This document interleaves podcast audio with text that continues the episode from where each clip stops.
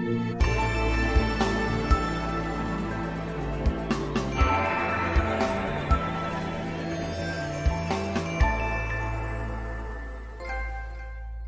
wait, no longer. Greatness has arrived. Welcome to episode 317 of The Trophy Room, a PlayStation podcast made by the players for the players. I'm your host, Joseph, aka Mr. Badbit, and it is here where we, me and my best friend Kyle, talk about the latest, the greatest in all things PlayStation. Of course, this week, we're talking about how everyone and their mother is leaving E3, monopolies being bad since Hasbro told us in 1935, clouds being the true next gen factor, Last of Us on PC being a hot mess, and so much more. But with all that said, with all that out of the way, the greatest co host whoever is whoever will be making his grand return, Mr. Kyle Stevenson.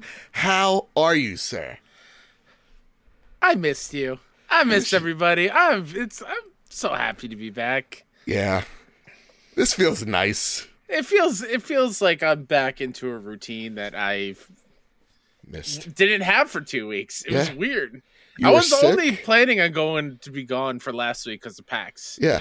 But good old stomach bug Ugh. came back into the Steven house Stevenson household and uh, was was it a good time? Well, first off, I'm so happy to have you back. Shout Yes. out to Miles. Shout out to Logan that got you Absolutely. back. Uh, but I'm gonna be real with you. It felt really weird. Like week one, I'm like, okay, Logan's here. It's Yeah. gonna be great, right? Someone fell through. Miles was able to swoop in. Thank you so much, Miles, for being the lifesaver Mm-hmm. that you are. But like while recording with Miles, I'm like, this is weird. This doesn't feel like the trophy room. I not to say I don't like this, but I don't like not having you here. You know. yeah. So the feeling was very mutual. And once I actually ended the recording with Miles, I I thought next week I get to record with Kyle, and I got really excited. Yeah. And I was talking to our good friend of me, Sean Capri, about it, Uh-huh. uh, about recording tonight. I'm like, I'm not even excited about recording the show. I'm just excited to see my friend. Yeah, same. Yeah. Because it, it uh, the the few texts back and forth, uh, it's just not the same from sitting down and and uh, bullshitting around yeah. as And- we do.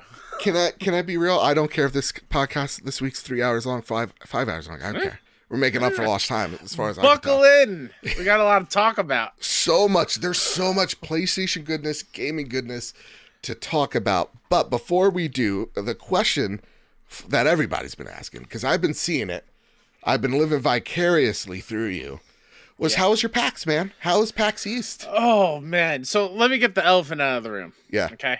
Okay. Day one. Yeah. Day one, Joe. I developed blisters on the balls of my feet. Ooh wee. On both of them. Oof. day two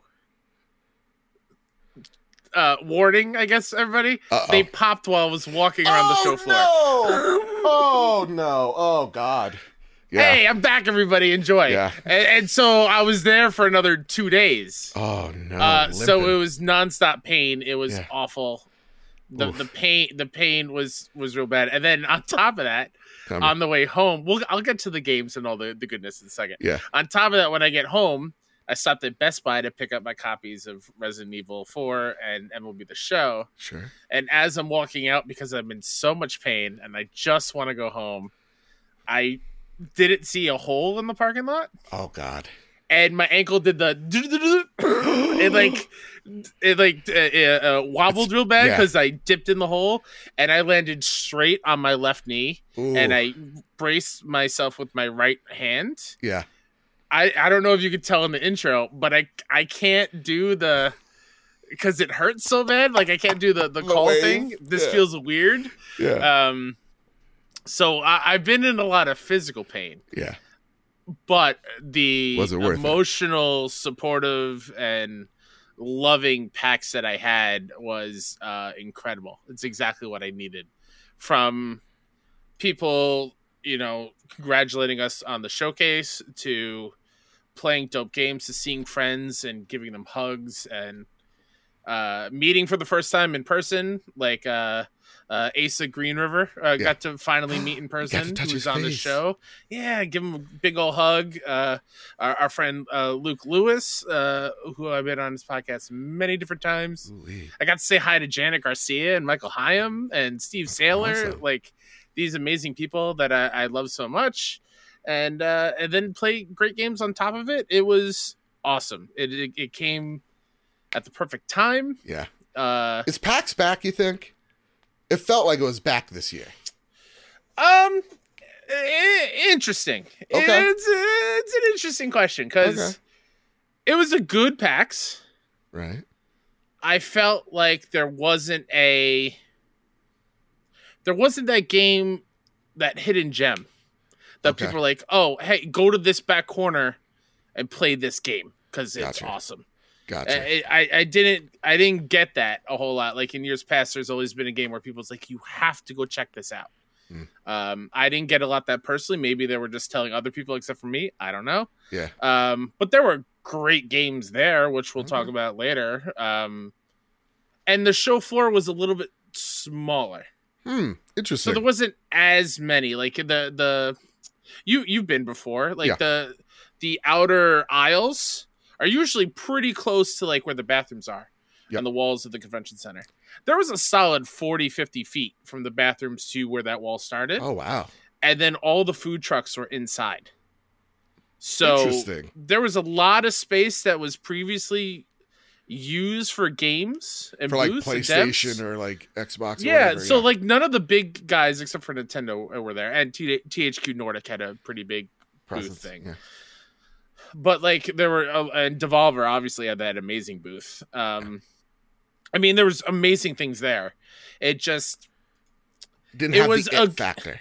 it was a good PAX. It wasn't a great PAX, at least Yeah. for me for games. But you were on a panel, right? With I was. I was on Video Game Trivia Live. We've done that ourselves. Mm-hmm. Great Um, show. Great show. Oh, Jacob McCourt is a Master. Master. Yeah, when you when you see this because it's going to be on VOD at some point. When you see what he was able to do in that hour, and how he controlled that room with hundreds of people there who showed up to watch, Mhm. he is a superstar. There, Ooh. there was at one point where um, he asked a question about uh, a game for he does like uh, the Metacritic score where Sure. we have to guess what the games are, uh, what they got from critics. And uh, somebody raised their hand and said, "Oh, I reviewed that game for like a French outlet." Ooh, wee wee. and uh, she would not answer because she doesn't speak English all that well. Without missing a beat, he went straight into French and started running all over the floor straight up to her and had a great French conversation. Holy crap. And like with that, like I was, my mind was blown just how on top of it it was. He's he's incredible.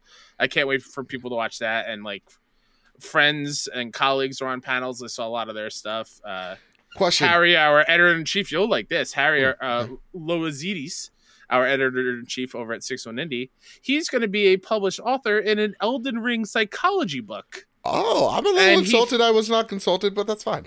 Well, eh, you have to write things, That's true. uh, and he's going to be in that book, and uh, I'm very proud of him. Nice. Mike uh, uh, hosted a couple panels, and was on a couple panels. Yeah. It was it was a really fulfilling PAX, and uh, I am missing everyone a whole lot. Fair. Um, but yeah, it was good. Nice. Um, uh, I'm glad to be home, but I, I also miss being so close to people. I can hug them and just Touch their chat and faces. hang out. Yeah. Yeah. Um, next year I'll be going. We'll be going, and I'm saying it with confidence and gusto. We'll be doing a panel, and it'll be the best Hell yeah, because I said it and I willed it into existence. Absolutely. That said, Kyle, this isn't the PAX podcast. What are we talking about here? We're talking about PlayStation, and we got a whole lot of it. Of course, if you like what you're hearing, you like what you're seeing, please drop us a review over on Apple Podcasts or Spotify. We are only four five star reviews away on Spotify from hitting 500 reviews. If you're on YouTube, please hit like, share, subscribe, the bell notification, the whole ladder. Okay, it's a whole lot over there. But you know what to do. definitely, you know what you do. You're a pro at this at this point. Yeah. Of course, before we get into the news, it's time for a Patreon pitch. Like we say each and every week, the reason why we look so good, sound so great, is because of your generosity over at patreon.com slash PS Trophy Room. I want to thank our newest members, Somnia at the gold tier, our premium producers, Todd Burowitz and Toxic, our platinum producer, Brad Presnell, Brent Gillian, uh, Jedi Master Ren, Cowboy Danger D, Jonas Young, Jose Jimenez, the Green Gorilla Gamer, Chaotic Monkey, Millennial Falcon Gaming, Rayuko Kill 90, Sith Lord 92, Stephen Flesh, and Strubles and Bits. I want to thank our gold members, Awesome Dave, Cypher Primus, Bretos Maximus, Boldrin, Darth Simon the Pie Man. Daniel Wells, DJ, Hercules 89, Elo 2032, Jesse Garcia, JB the Purple Monkey, Hide Indoors, Nakachaka, Katie, Kevin Mitchell, Kevin Diaz, Kevin Ainsworth, K Grim, Lamb Chop 93, Marcus O'Neill, Androsasaur, Astronaut Jr., not to be mistaken with Astronaut Senior, Rick Arrington, Joanne Roxia, the Aztec King, Robbie Bobby Miller, Brenton Zachary, Brenty Bob, Bubble Boy N7, Captain Logan, Final Fan XZ. Hambone, JD Dillinger, M9 Prime, Stone Cold, ET, Tino, Six Speed, M. Cly, H85, N. Johnson, Sean McKenzie, Matt Pugh, The Red Arrow, and Spammin' Bammin'. Of course, it's your generosity that keeps this show going. So if you ever got, if we ever got you through a long car ride, tough day at work, whatever your situation is, it really does help us out if you throw us a buck our way over at patreon.com slash PS Because guess what? The Adobe bill is in, and oh God, it's scaring the living bejesus out of me. So uh, it really, it really does help because we edit the show in Premiere, and Premiere saves me a whole lot of time. But that's not an ad for Adobe because let me tell you, they also give me a whole lot of trouble. hey, hey, you know what else yeah. could help out the show a whole lot? What's that? Buy our merch. Oh my god, and you could do that over at bonfire.com slash store slash the trophy room, a PlayStation podcast. Link in the description. It'll be a bit.ly link because it's nice. I love small. love seeing the shirts out in the wild, the people rocking them. It's amazing. Right? Right? Yeah, going to god. the gym, working out in them. Oh my god, it, it makes me feel good, so yep. good. Yep, it's awesome to see. Oh my goodness, and we'll re- listen if you get merch, we're gonna retweet that. We're gonna oh, like it. We're gonna share it. You know, I, I uh, share your trophy room pride with us, folks. Yes. You know? All right, Kyle, it's time to square up the news. Let me let me shake off the rust. You got this. No stress. First bit of news to square up. It comes from Kat Bailey over at IGN, and Kat writes: "Rumors swirl around E3's future as Sega, even more publishers back out." IGN has learned that Sega and Tencent will be skipping E3 2023 amid rumors that the promised triumphant return of gaming's biggest event may not happen after all. IGN reporters have spoken with numerous individuals in publishing and PR who typically have knowledge of event strategies, all of whom expressed concern about the status of this summer's event. Many told us they hadn't heard of anyone else who was planning to attend for sure, and some said they felt there had been a significant lack of communication from the ESA and organizer ReedPop as to what exactly they should expect from the show. Several several described the situation as one where everyone was waiting for someone else to be the first to jump, but no one was willing to take the leap, and time was running out. As one knowledgeable source put it ahead of the Monday news of Ubisoft's departure from the show, quote, there's no possible way this show can happen, end quote. Neither ESA nor ReedPop responded to IGN's request for comment in time for publication. And in breaking news, yes, we're taking over E3. We'll That's right. Not really. We won't be there. But no. can you imagine? It's just us in the middle of the, the E3 show floor. hey, like, you want to talk PlayStation? Come on over. Come on over. We just have a popsicle stand type of like thing, makeshift. Um, yeah. No, Matt Kennedy writes in, Hey guys, Sony, Microsoft, Nintendo will not be at E3 and pretty much knew this. We all pretty much knew this. But now Ubisoft, Tencent, and Sega. Is this really the end of E3? Or do we think that a huge overhaul and rebrand will or can save it? Will another AA or A indie developers and publishers be able to keep the flame going? And will E3 even be affordable for them to keep it relevant? So, so many great questions here. Matthew Kennedy from the Star. Kyle, first yeah. off, is it possible to say Sega without doing it like the Genesis? Uh, no. I it's feel like uh, it's like those um uh, uh red light cameras that catch people speeding. Yeah. If you don't say it that way, you'll ha- get a fine in the mail. Yeah. like and like and like you, you, have to at least say it internally. Like there's yeah. no way the chime doesn't you know ring no, true. Absolutely. Nonetheless, I mean, Kyle, we've been talking about the death of E3 for like three years now. Yeah. We've been talking about it losing relevance since PlayStation backed out of it in 2019, and we're all like, "Boo, PlayStation!" But it, I mean, it, it it seems like that was the canary in the coal mine, was it not? Uh, I don't know. I think this is the end. to put it plainly, I think this is the end of E3 as we know it. Um, Yeah. There was only one pu- company that could save it, Reed Pop. Um, that wasn't Geoff Keighley, and this is it. I don't know. What I, Yeah. what are your thoughts on this, man? Um, yeah, E3's dead. Yeah. And it makes me sad Uh, because it was like my Christmas in the summertime. It was something to get super excited about and celebrate gaming. And what is it now if it's not just another, and I don't mean this in a bad way, Go for it. another PAX? Right. Where it's a, a smaller show with indie games, and it still could be incredible Mhm. but E3 to me was all about the big games, the AAA, quadruple A, mega blockbusters. Uh, there were indies, of course, there at E3, but they never got the coverage because everyone is is talking about like the Zeldas, the Yep. Final Fantasies, the Last of Us's, the Uncharted's, the Halos. So. Uh, not having all these major publishers there and it being more of a indie focused show as of now that excites me because i would love to see indie stuff get more represented and talked about Yeah. but it's not the same as the e3 of old No. and and i do find it very interesting just how much geoff keighley likes just poking poking We're around best friends now. You liked my post. that's very nice. Yeah. Uh, just hands. poking around uh, when something Compliment. bad about E3 happens. Yeah. Like it, like it, hours after this came out, he tweeted out about Summer Game Fest, whatever. Yeah. and uh, there was a, a lot of uh, uh, tweets I agreed with. I'm going to read one right here Please because go for it. I want I didn't want to forget this. This comes from uh, at Baby Corsola Mhm. on Twitter. This always being being tweeted right after bad E3 news every year gives me the ick. And referencing the Summer Game Fest announced June 8th. I can understand if it was a viable and exciting replacement, but it's been going years now and hasn't ever come close.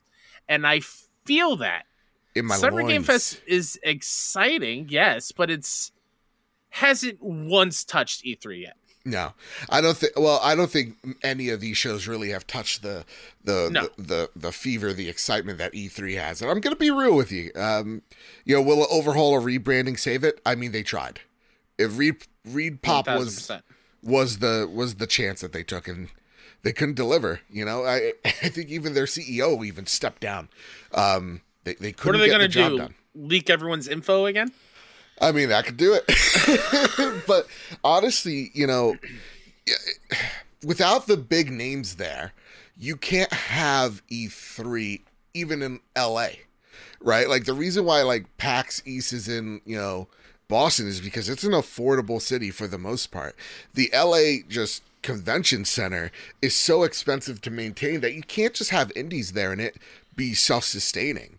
There's an awesome tweet that I wish I saved from an indie developer going like Summer Game Fest can never replace E3 because the the the shoot your shot, the elevator pitches, the meetings behind closed doors, those can't be replaced. And until there is a actual replacement of that, um, then these things are, you know, i- it's never going to replace it. And the games that could could have been will never be. And I think that's the thing that really depresses me because I've seen some people go, "Oh, I think this is a good decision." I'm like, on paper, sure, because you get all these publishers saying, you know, for you know the cost of pennies to the dollar that we usually spend millions on for these conventions just to rent spaces, we could throw a fraction of that into a cheap production team. Uh, not to speak any ill to anybody making like an Ubisoft forward or anything, but that like that. But you know, in the grand scheme of things, you can hire a, a production team that's going to be cheaper. They're going to do the thing that you want them to do in a controlled environment meaning you're not going to showcase a game and then like for example assassin's creed you know stalls on on the show floor and that's an embarrassing moment or like nathan drake is caught on a uh, on a piece of graphic and can't move. You don't have those moments. So you get these safe presentations that I think because they are so staged and safe, they feel sterile. And we walk out of every one of these somewhat disappointed because leaker A and leaker B got it wrong and leaker C got it half right, right? Yeah. I think we kind of ruin these things for ourselves, build them up because we want to have the E3 moments and just don't. So while on paper, this makes sense, and I've been saying it for the longest time. I think the last few state of plays and directs have gotten to the point where it's, this has become so formulaic they don't feel special anymore. And mm. I will give a shout out to Xbox because I think their uh, Bethesda direct back in January or, or That was a good one. developer was awesome because that's what we want to see. You know, I think there's a way to do these directs where it's not just some ambivalent voice from beyond, where it's actually, hey, we're bringing the developers on. Here's here's this this game that we're so amped to talk about. Here it is, right? I think if we can add in the personal moments and the personal touches and not just get Jim Ryan out there speaking nonsense, but get the developers out there speaking the you know the hype that is their game, their passion, then you can you can have those moments. But for me, I don't know, man. I it, there's not enough here to keep it to keep it going and to keep it relevant. And it's sad because I think you're right, Kyle. Yeah, Game Fest, brag all you want how you how you lived, but I don't think you killed E3. I think I think E3 did it themselves, to be honest. You're the only place in town Yeah. where where who else is doing what E3 is doing or what you're doing, Geoff. Uh, and, and besides the the devs and publishers themselves and the platforms themselves, they're doing it. But there's no outside thing that's bringing people together, and the one that is doing it seemingly doesn't have anyone going to show up for their show. And I mean, it's because these publishers realize they could, they are the audience. They they they put the Yeah. butts in seats, right? Like, Yeah. so it's like Ubisoft's asking E3, what do I get out of spending millions upon millions of dollars on this? If I can get a similar response with way less, like you can't argue that, you know. To, just to add something, um, Go for it, please. Uh, I won't say the dev just for their privacy, but at PAX, um, I overheard them talking about, um, and, and and friends who told me this and and confirmed it that just to get internet access at the booth at PAX at, in Boston was five thousand dollars. Yep. That is just for internet. That's not for the space or anything. So just multiply that by I don't know four for E3 in LA.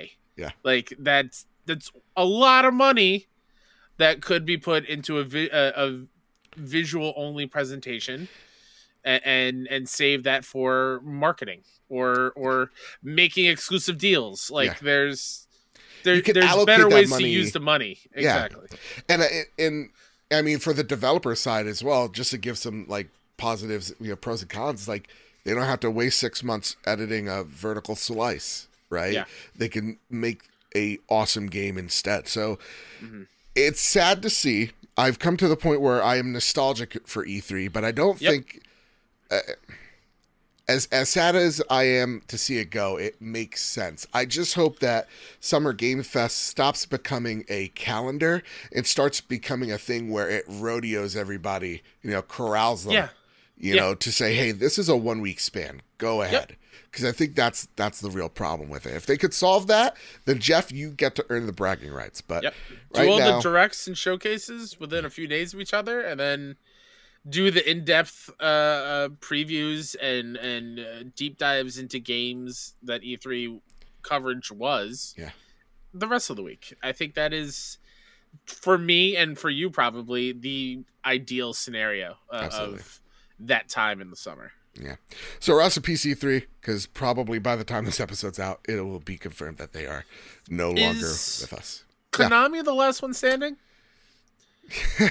or are they going to do their own thing?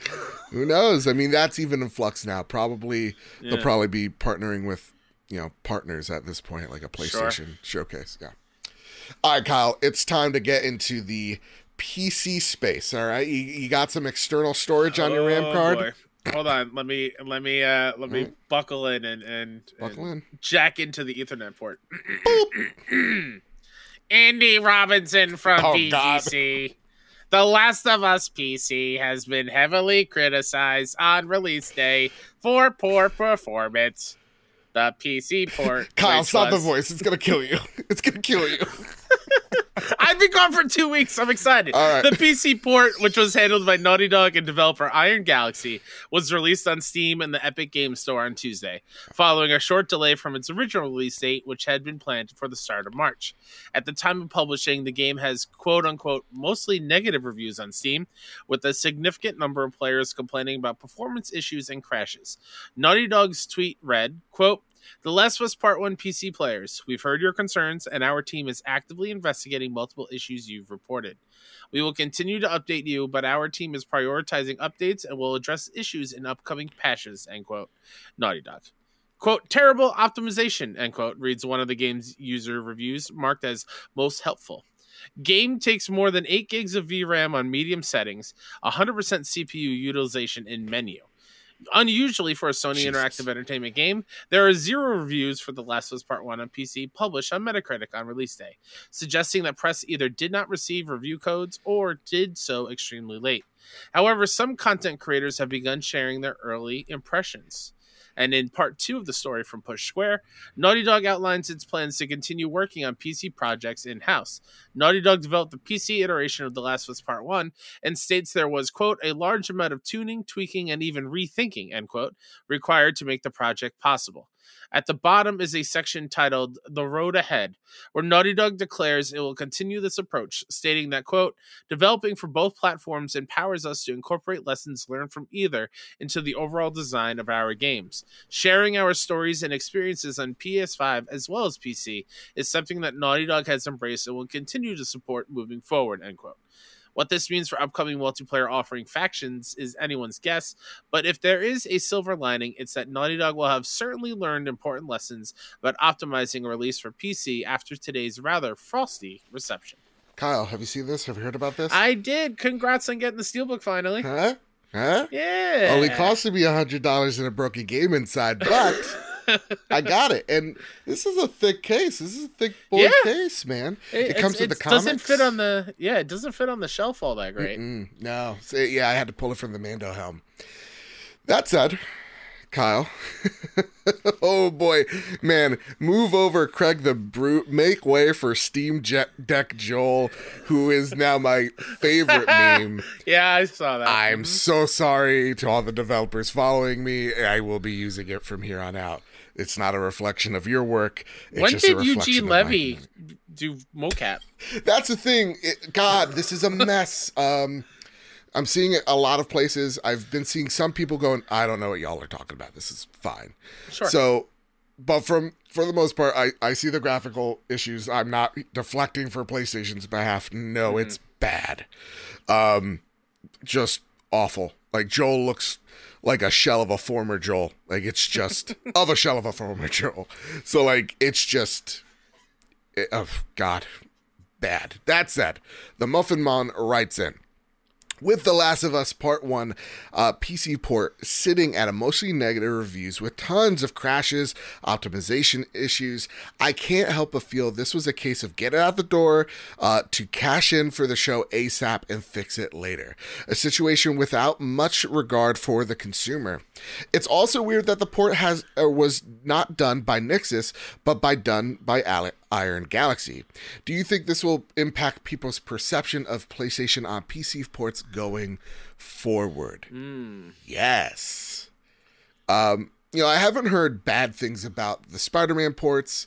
I haven't heard bad things about the God of War port. Horizon. The Horizon port was met with a lot of issues at launch. That was, I believe, a different team. Here as well, it seems like a lot of it was done in house by Naughty Dog, but Iron Galaxy as well um, partnered with them to get this port out the door.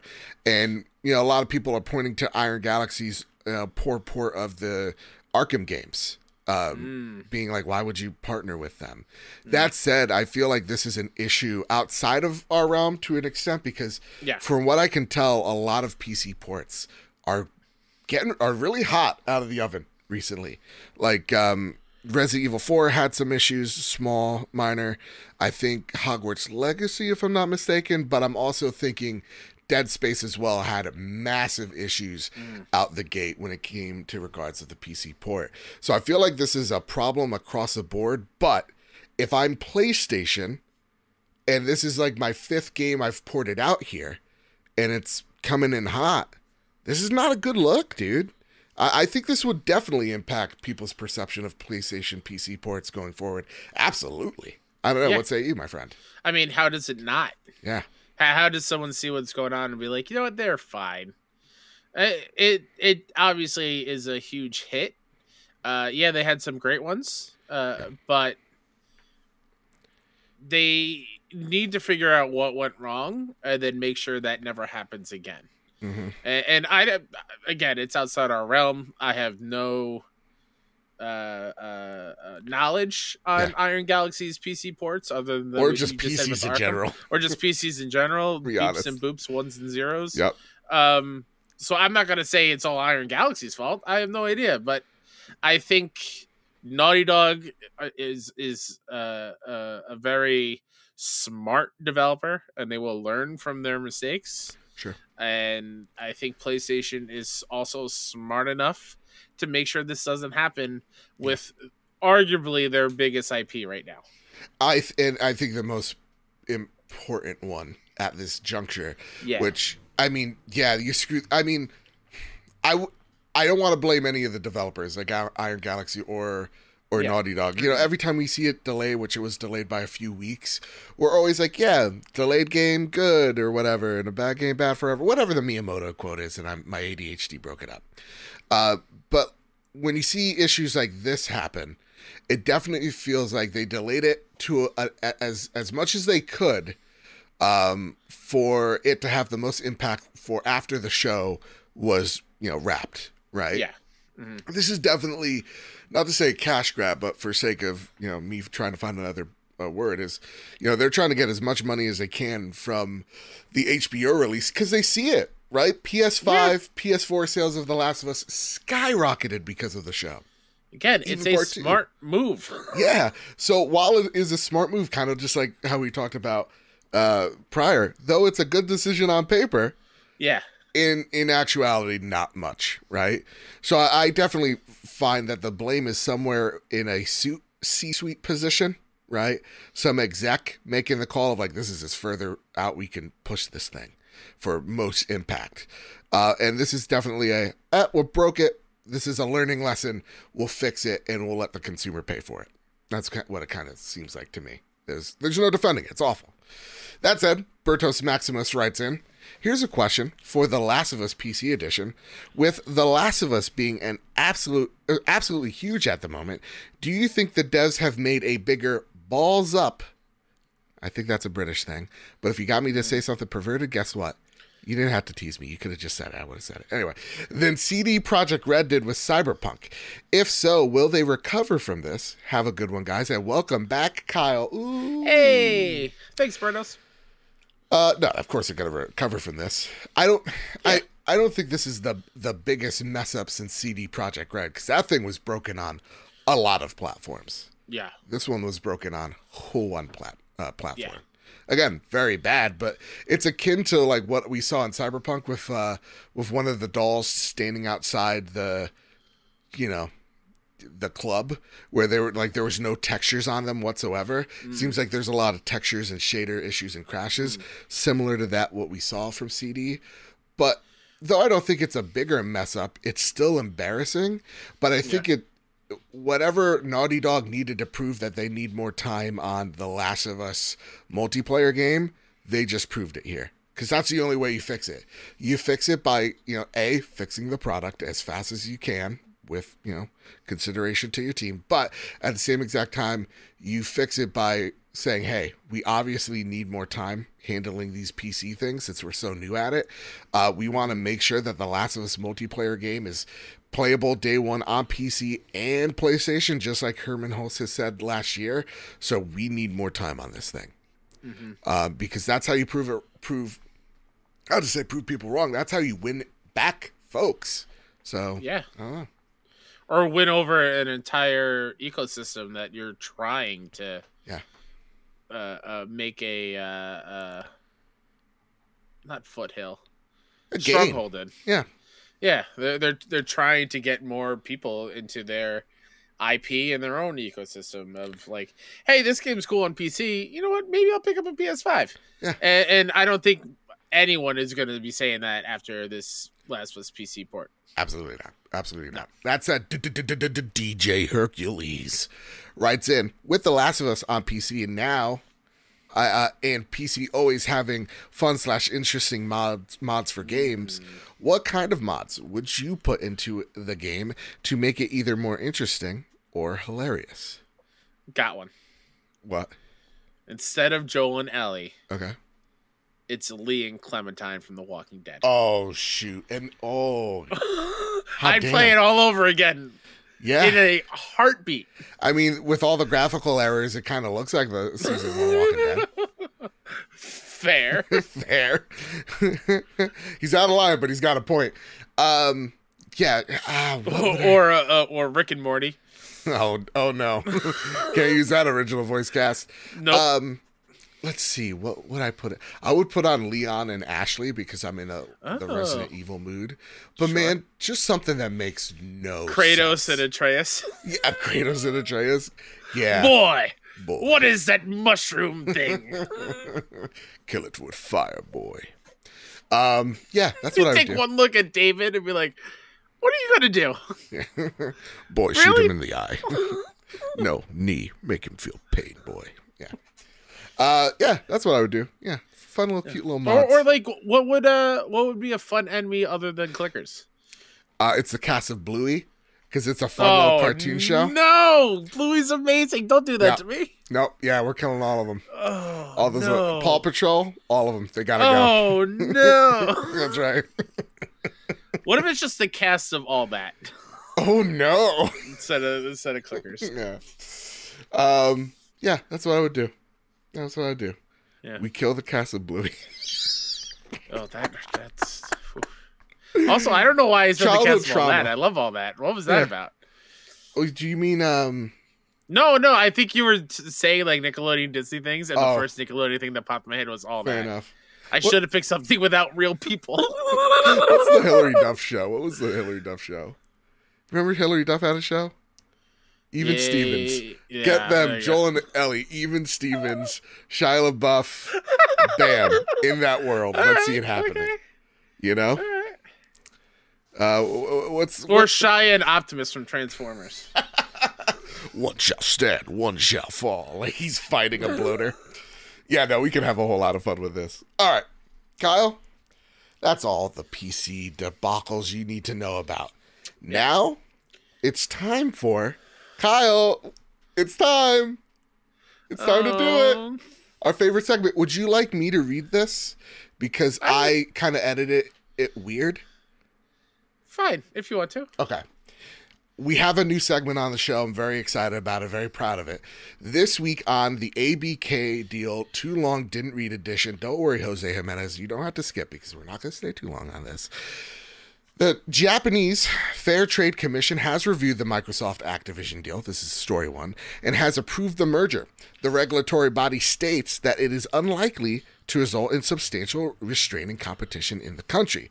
The number of countries that have approved the deal so far includes Japan, Serbia, Chile, Brazil, and Saudi Arabia. They're all so popular. You know, they have great, great ideas about freedom over there. Anyway, part two of the stories this week is Sony around and finally fa- found out.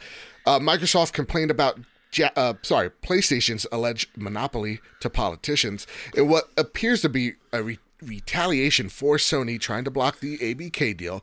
Microsoft has reportedly been complaining about the alleged PlayStation monopoly in the vid- video game marketplace. Particularly in Japan, to U.S. lawmakers. Members of Congress asked Japan to take legal action against the PlayStation monopoly. Previously reported that the Congresswoman Maria Cantwell from Microsoft's home base in Washington urged the United States uh, Trade Representative Katherine Tai to take up the issue of Sony having 98% monopoly of high end video games in Japan. According to Axios, over 11 members of Congress, both Democrat and Republican, but mainly from Microsoft's home state of Washington, have now penned a letter accusing Sony of discriminatory trade practices that have asked the Japanese government to intervene.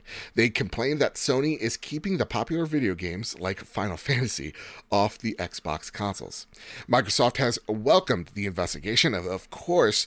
Uh, of course, but stopped short in confirming that it was them lobbying for it to happen. However, Axios understands that the company has been pushing lawmakers about this decision. Kyle, Yeah. 11 congressmen out of 535 congressmen in the House of Representatives is not going to do dang diddly squat against whatever issues or qualms they may have. They are too busy uh, asking their Wi Fi issue questions to the CEO of TikTok than to actually affect any change here. Oh my god. I just want to say, because I know you don't care about any of this. I, I, I, will say though, this Please. is a very, very shoddy argument on Xbox's. Oh, sure. But I mean, you could see why they're doing it, though, right? Oh, I absolutely can see Yeah. what they're doing. Like they're they're acting like uh my third third grade bully who snitched on the teacher for the smallest little thing that I did. Like Yeah. I it's like they seem to forget that before 7 remake Final Fantasy was on Xbox Sure. all the time. yeah. How about Xbox? I don't know. You make uh, games marketed for a Japanese audience. I don't know. Maybe that would help. Well, eh, so real talk. I mean, there's some argument going. Well, yeah, but PlayStation played paid for X, Y, and Z. But there's argument to be had. Like with Final Fantasy 16 right now, they go, listen. We made this deal for PlayStation because they have some really talented engineers and they know how to play with this next gen tech, and that's going to help us push this game out the door. So we're going to take that deal because they're going to help us practically co-develop this game for us. So we're going to take it, right? I think there's ins and outs when we see these deals that we don't necessarily recognize, but I've seen a lot of people that cover the Japanese market actually kind of echo what you've been saying. It's just like, well, Microsoft, you've never really tried here. you No. say that you try here, but you don't really try here. And when they did try, it was like one-off games. And Like, uh, oh my god, what was that 360 RPG? Lost Blue- Odyssey. Lost Odyssey. Lost Odyssey. The, the Yeah, Xbox yeah, yeah. fans, look at everybody. The Xbox fans are, are typing in the comments. They're like, "Oh no, no, no! It's Lost Odyssey! I know. I saw that. I saw that case at a GameStop. Yeah, and, and then like that was it. That was like the only RPG that they've had for they had for a very long time. They're still heartbroken over Scalebound. You know, yeah, which honestly looked dope. But Yeah. there, the, the even bigger argument is like PlayStation doesn't have a monopoly here. That it, Nintendo, has a monopoly there. Nintendo's huge in Japan. So, like, obviously, this is just to waste time because Mm-hmm. PlayStation wasted everyone's time. yeah, So, this is Xbox going, okay, hey, remember how you threw a cog into this machine for 18 goddamn months? Well, you, buddy, we could do it too. and just threw a wrench and just see where it aimed. Of course, nothing's going to happen here. But Yeah. what I want so badly, Kyle, is to uh-huh. be in the room where it happens, not where the steals and the deals get made. No, no, no, no, no, uh-huh. no, no, no, no, no. I want to be in that Oval Office when they told Joe Biden about this, if it even reached his office, right? And I just wanted to see, you know, Joey's face. I we we have nicknames. I call uh-huh. him Joey because I'm the better Joe, obviously. Uh-huh. Um, I call him the Scrant Man. because he's from Scranton, Pennsylvania. Uh, and then he forgets that I exist and he rubs my shoulders weird. Nonetheless, I want to be in the room where he asks, "What is Final Fantasy?" so bad. Well, what's a what's a a Final Fantasy? Like I just like he's just bewildered. He's got his aviators on, but he is just confused at the concept of Final and like someone telling him this. Eh, n- n- not not even just that just in video games in general like this is this series is not exclusive to to playstation at Sure. not yet but like so you're telling me this boy has a copy of himself and fights people with a key as a sword and they're called nobodies and heartless and goofy and donald are there what what's happening What type of malarkey is this? That's what that's Joe Biden. It's just a confused, confused old woman. It seems like, yeah, like, no, you know what it is? It reminds me of that one, one like the old, the the one video of like the guy, the young kid going to the old man, "Daddy, chill," and he's the old man's response is, "What the what the hell is he doing that?" like when he's like, "Yeah, so he has a giant gun, but it's also a sword." What? i would like to I, I would like to think the They inverse ride of giant birds. I would like to think uh, the inverse of that, where he is the biggest Final Fantasy fan in the world Yes. and knows exactly where how to get the ultimate materia Oh, or yeah. like the ultimate weapons for everyone's party member. Be like, yeah, I beat the original FF7 in uh, 22 hours. Tifa's my favorite character. He just pulls out his memory card from his like coat pocket. It's like it's right here. I carry it with me at all times. Tifa's great. Tifa's the best. And it's not because of her big bazungas, but because her big personality. We love her. I gotta work on my Biden. It's not good, guys. I No, apologize. it's not. All right. Let's uh let's go to the next segment. I, I, nobody liked that last segment. Nobody's gonna like this new segment. Introducing. Nobody liked that. Kyle, take it away from me. Gets there. Liam Croft, no uh, uh, relationship to Lara Croft from Push Square writes, MultiVersus fans annoyed that paid they paid for a PS5 PS4 game that's going offline for months. Developer Player First Games has announced MultiVersus will be going offline until 2024, and some players are less than thrilled with the news. Players will lose access to MultiVersus online component, which has been in open beta for the past eight months. The end of the open beta period is scheduled for 25th of June 2023, and game director Tony Hunya, I'm sorry, Tony, I butchered that, states, uh, thanks to NME, I don't know what that means, that, Okay. quote, as part of this process, we'll be pausing updates and taking the game offline as we prepare for the launch of MultiVersus, which we are targeted for early 2024, end quote. The good news is you will still have some limited offline access in the training room as well as local matches, but the bad is that all online modes and features will be entirely unavailable for six months at least. Some fans, especially the dedicated ones, willing to spend money in game or on expect or on expensive founders packs, were less than pleased. Game preservation, am I right, boy? Listen, you're not gonna make a point with your digit, you know, your physical media nonsense, okay? You're not, not with me. But I see here, you may have a slight point. People made mo- paid money for this, Yeah. a lot, a lot of money, depending on the person. Hey, but J- Joe, don't worry about it. You can still go in the training room. Ooh, we. Wow, That sounds great. sounds like a good time. It sounds like why I paid for a fighting game. This Yeah. sucks. This is not good It's awful. news. nope. and uh, listen, I know the game, though did very well at launch, um, hasn't been retaining players well, poorly from what I hear. It could I could be totally full of shit, um, but this is this is not this is not good.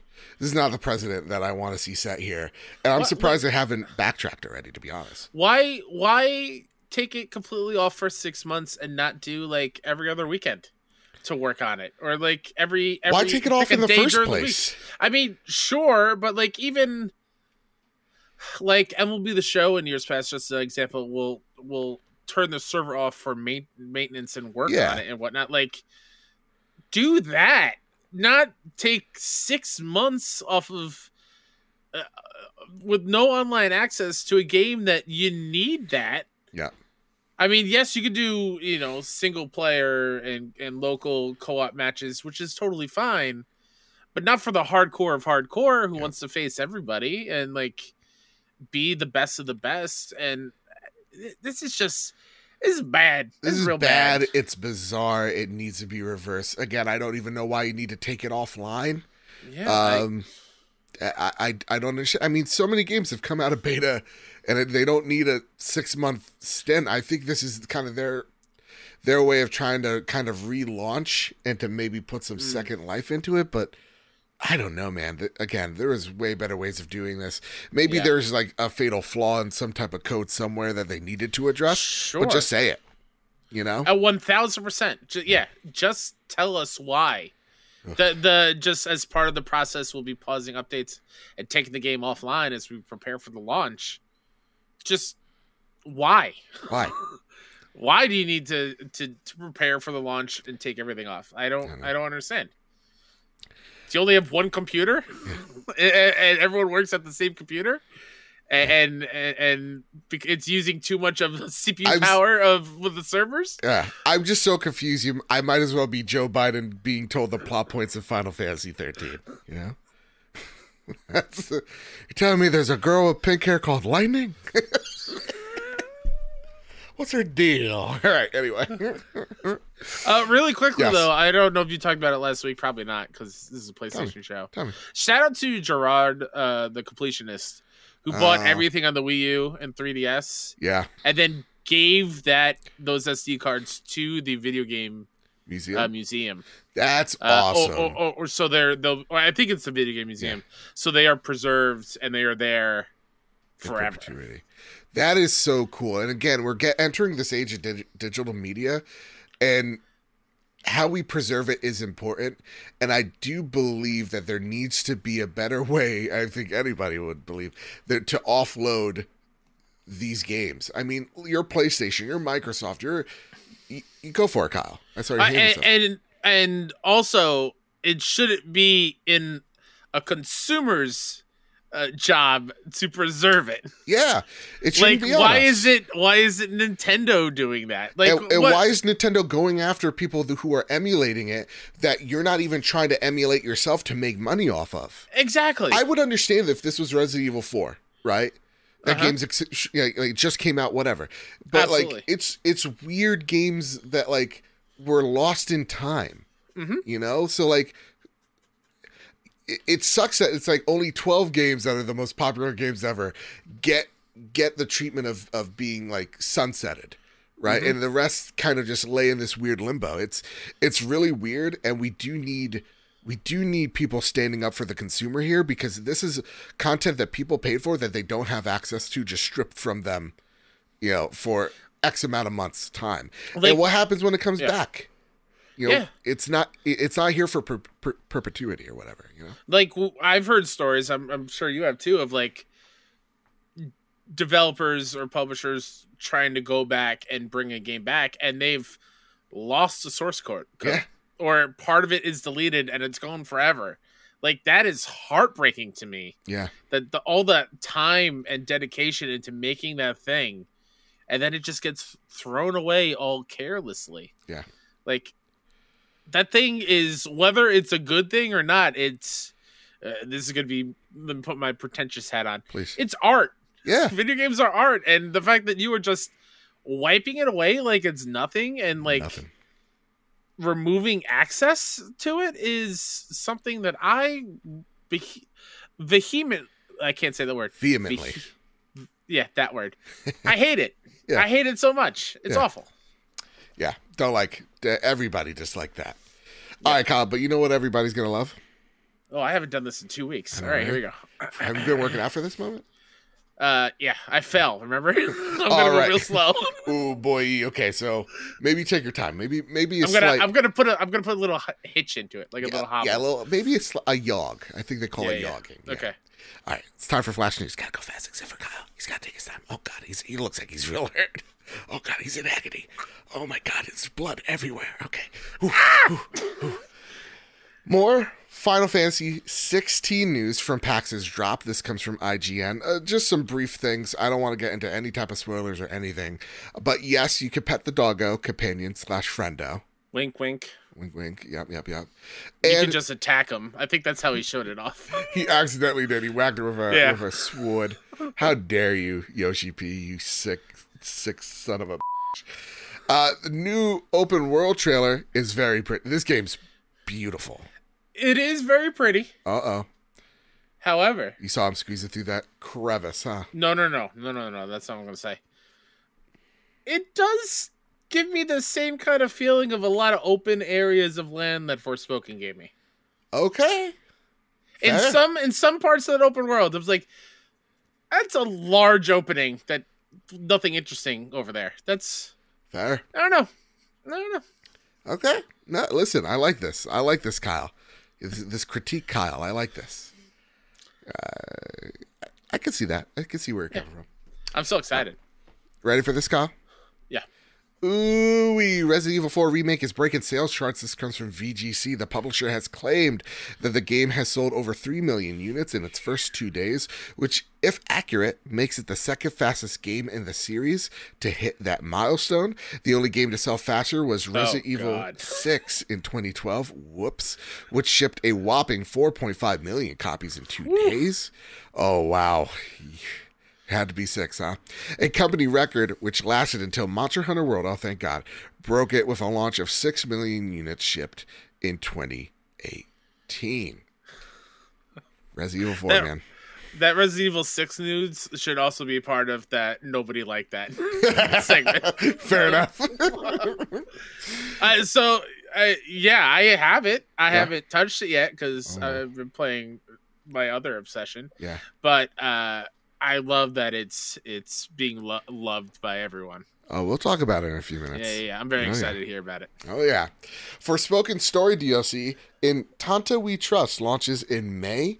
Forspoken will receive its first story DLC next month. This comes from GameSpot in the form of a prequel to the main game. In Tanta We Trust will receive will be released in May 26. Is set 25 years prior to the events of Forspoken, de- uh, detailing one key of battle in the game as Frey continues to research how to stop the break once and for all in Athia.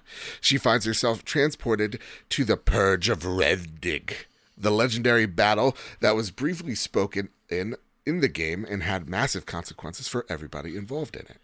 Hopefully, this is a uh. DLC that closes up that story, since it's not probably getting a sequel. Well, who's making it?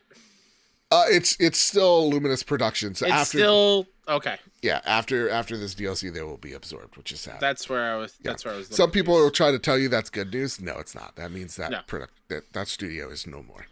Yeah. All right. That said, here's a cool one. Kyle, have you seen this? Have you heard about this? PlayStation 5 sales in February 2023. This comes from Insider Gaming. The U- in the United States of America, February 2023 marked the month with astronomical video game sales. Newer titles such as Hogwarts Legacy and Dead Space sold millions of copies, while older games like The Last of Us saw resurgence in sales. Games were not just the industry's only contribution to the market, however, as uh, Circana the conf- confirmed that the console sales have also soared. Compared to a year ago, Matt Piscatella stated that spending on video game hardware had grown by 68%. Almost, only one more percent, am I right? The amount of money spent on such hardware this year alone has gone up by 29%. The money has shot up from 678 million to 80, 888 million dollars year out. According to Piscatella, the significant growth had been driven by sales of PlayStation 5. It was the best-selling platform in both terms of dollar sales and units in February and year to date compared to this time in 2022. The PlayStation 5 did not only beat those hardware records, it made history for itself by selling more than any previous PlayStation console had. It seems that the PlayStation 5 is marking its name as the console with the biggest quarter in gaming history. This would not only be in comparison to PlayStation 5's pres- predecessors, but in all gaming consoles.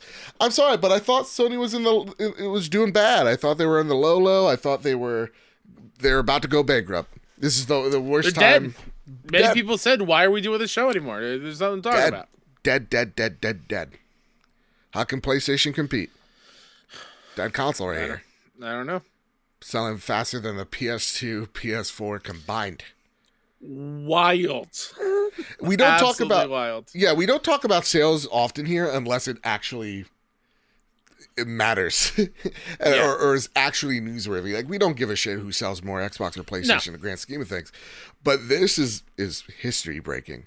And it goes to show that I don't know about you, Kyle. Mhm. Say what you will about Jim Ryan, as we have our differences on the man or our Yep. or you know differing opinions on him. But um, you know, I see I saw a lot of people going. I think it's time for Jim Jim Ryan to retire or, or to step down after this whole ABK thing. I think he's bad for the image of PlayStation. Well, numbers show that that's not right. That's that's actually kind of false. Actually, mm-hmm. he's he's. It seems like PlayStation's in in the best position it's been in recent years because of this guy. And listen, again, I don't like a lot of his comments on the many things and the many gaffes that he's made when it comes about comparing, mm-hmm. like, you know, his animals to his workforce or believing in generations and all that. But looks like he's getting the results because PlayStation 5 is doing really well, well right now. So, and it, it, it's also wild to see it selling so well when the future of what we're playing on PlayStation Five is still very much up in the air. True. It's pretty. It's pretty remarkable.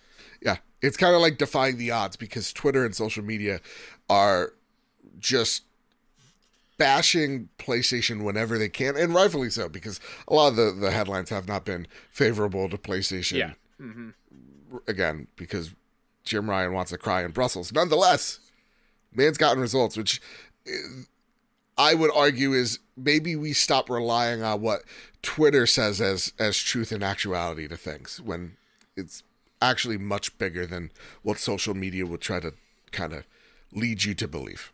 That's all. Mm-hmm. That's all I'm saying. It's like everybody stop the console warring. Everybody's doing great because I'm actually curious how, how Microsoft's doing. I bet they're doing great too. Oh yeah. Know, Absolutely. Nintendo, dude, Tears of Kingdom looks dope. Redfall in what? Two months? Oh my god, hyped. like, Yeah. looks good. Gaming's great. Ooh wee. All right. Clouds are one reason why Horizon Forbidden West Burning Shore is PS5 only. Would you like to read this one for me, Kyle? Absolutely. From uh, Liam Croft, again, over at Push Square. Guerrilla Games is seeking to justify why Horizon Forbidden West DLC Burning Shores has completely dropped support for PS4, instead, only putting out a version on PS5. One of those justifications? Clouds. The developer has taken to the PlayStation blog to detail how its upgraded cloud system actually introduces new content to the expansion and has evolved in the time since Forbidden West's launch. Senior community manager Norey Lee reveals you'll be able to find tunnels, caves, and other surprises up in the clouds as you explore them on a mount. Hmm. Quote, the best part is that depending on when you try any of these features, the experience will be different, she said. As the day progresses, the quality and direction of light change, hiding and revealing some of these features and changing the feel of each journey, end quote. You should probably expect to be gathering collectibles and completing side quests up in the clouds of the Burning Shores DLC as a result. Ooh we Still not a trailer. what was it? Ju- Poor Guerrilla, Joe. Why? Why? Yeah. The Legend of Zelda trailer just had things in the sky. that was a big part of the That's gameplay true. thing. And here they are talking about, hey, you're going to be spending a lot of times up in the clouds. There's things to do up there. Horizon, something, something's up with. Like Cursed. you have the worst karma in the world. Yeah. I don't understand. I don't. You Yeah. make great things, Guerrilla. I'm sorry. Timing is not one of your strong suits, I guess. Yeah, I'm well. Listen, it's not like they just released a tra- trailer and then Tears of the Kingdom. Yeah, yeah, no. dropped, you know? yeah, yeah, yeah. It could be worse. That said, they they gotta show me something to be excited, man. Because like all like this sounds great, but I I need to see it. You know, give me a two minute trailer gameplay of just like this is a synopsis, anything at this point. Also, what are they? uh, excuse me if I'm not the most knowledgeable meteorologist in the world. Sure, Clouds are just water vapor. sure. So, what kind of collectibles are going to be up in the clouds? I'm guessing like. Water. Are we are we I don't know. are we chasing other uh, uh glint hawks or stuff? I would love Or, to see that. Are we having like sky battles? That would be cool. They they make it sound like there's like floating cities or something. Yeah. I, I like I it's Ooh, very. sh- that'd be cool it's- if we got a Bespin. You don't know that Uh, reference. I mean, I I understand what Bespin is, but like, What is Has Bespin, that ever Kyle? been? It's the the Cloud City in Star Wars. All right, it's a trading outpost, but okay, Uh, You know what I meant. I do. Yeah, yeah, yeah. Uh, but uh, that's never been alluded to in Yeah. the two games. No, yeah. Again, I would love to see this in action, Sure. but the one thing that I I constantly think when they when they're selling me on why they're ditching the PS4 is like, why couldn't you just ditch it sooner? Because this sounds mm-hmm. really cool, but if I'm only experiencing it in one portion of this world, why can't I experience it everywhere? It brings me back to as much as I loved, uh, you know, Hor- Horizon Forbidden West, and I think it's an amazing game. There is a part of me going, well, you know what? Maybe this, the previous consoles are holding it back a bit.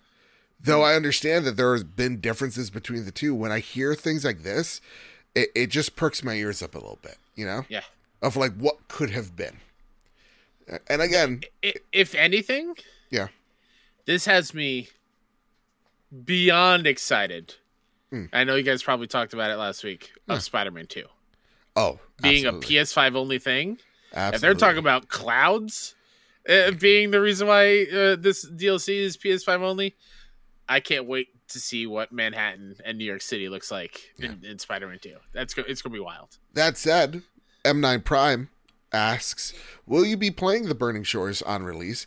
And what are your thoughts on this blog post about clouds?" I will be playing this on Oh. release. Right. Absolutely. Absolutely. Yeah.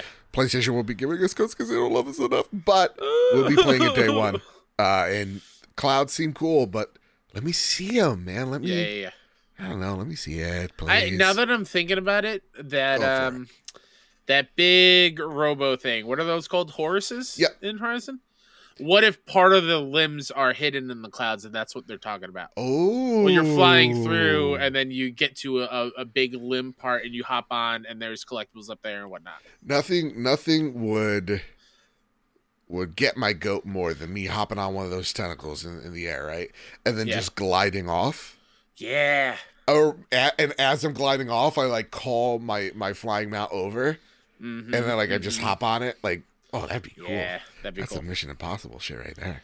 Yeah, All right, I can't wait. Last bit of flash news: Gran Turismo free car update isn't about family; it is about more cars, uh, and they are the Audi RS5 Turbo DTM 19 Porsche 95987 Porsche Carrera uh, GTS 90464 and the Toyota uh, Alpha uh, Al Al Alphard.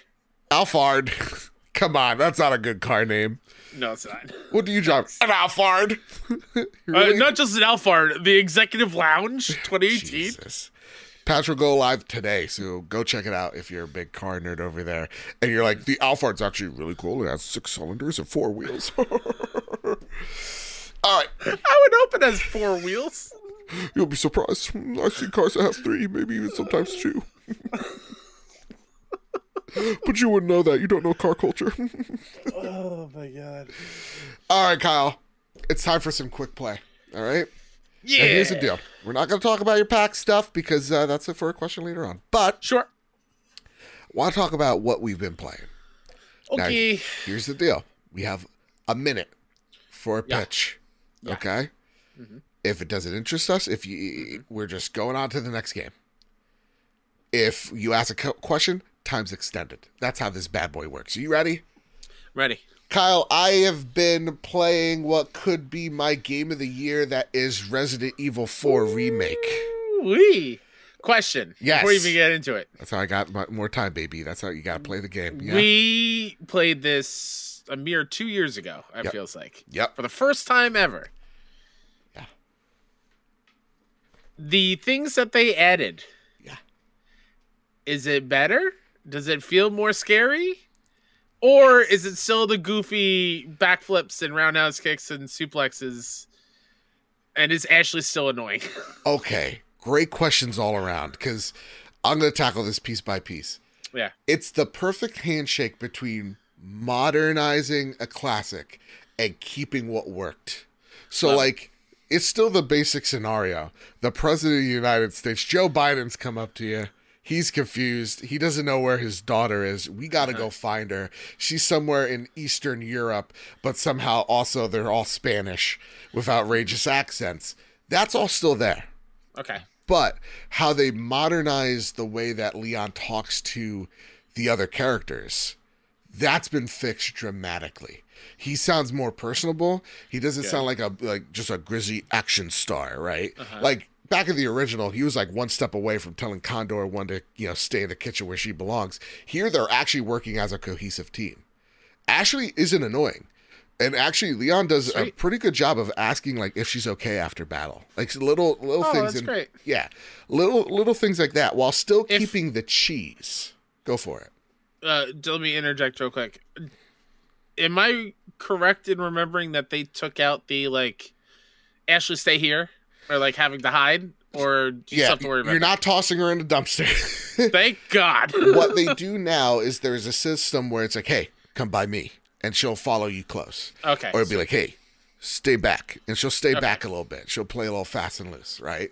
Okay. So that mechanics change. She's not always annoying, but when she gets captured, she's like, Leon, help, and you got to go, you know, get, I, mean, obviously, I deal with them. so. Yeah, you're It'd like, be "Ah." weird if she was just like, "Oh, Have her. thank you, take me away. I'm Yeah. tired of this man." But like they do a great job with dialogue in this game because like he still has his cheesy action lines, Uh-huh. like with the whole like like the title screen where they're going into the church. He's like, "What is it, bingo night?" I'm like, "What, Leon? You old fucking man." Like he still has those. Like, see you next Tuesday. Or no, like when he when he's fighting one of the guys, he goes "Hasta luego." Like it's Oh, that no. type of cheese is still there, but it's not. You know, it's not like when you're watching a movie from like 2000. They say a line, you're like, "Oof, that didn't age well." Like Yeah, they did a great job of of modernizing the the dialogue when it needed to, and when that's exactly what it feels like when it comes to the combat as well. Because he's still doing uh, you know flips and suplexes and roundhouse kicks, but what is to me the best part of the combat is they really the whole game in general. They're like, what can what needs to be here what is Resident Evil 4 and what are the things we could take out? So like they took out QTEs. I have not experienced Sweet. a QTE yet. Instead, you have these second moment moments of oh shit, dodge. Or the best thing that I've seen from this game is the parry. Like you have a Yeah, knife with, the you, Knife. hmm and the parry is actually really good. It's not like the bad dodge mechanic in Resident Evil uh, 3 remake where it felt like, oh, there was a- you had to hit Sekiro like precision in order to actually get a dodge in. Mm. It's a really reasonable amount of time that you have to parry, but the the the whole you know flip of the coin is you only have certain amount of parries until your knife breaks, and then you got to find more knives or go to the merchant and and fix it yourself. So the knife becomes a more integral weapon as you go deeper into this game. And they change some of the levels around in terms of again, we don't need those QTE events, so we're gonna take those out of the game and implement them or, or make So the no levels a little bit tighter. a button to run away from a boulder. None of that. None of that. So again, as of what I've gotten to, I'm Sure. I'm at Salazar right now.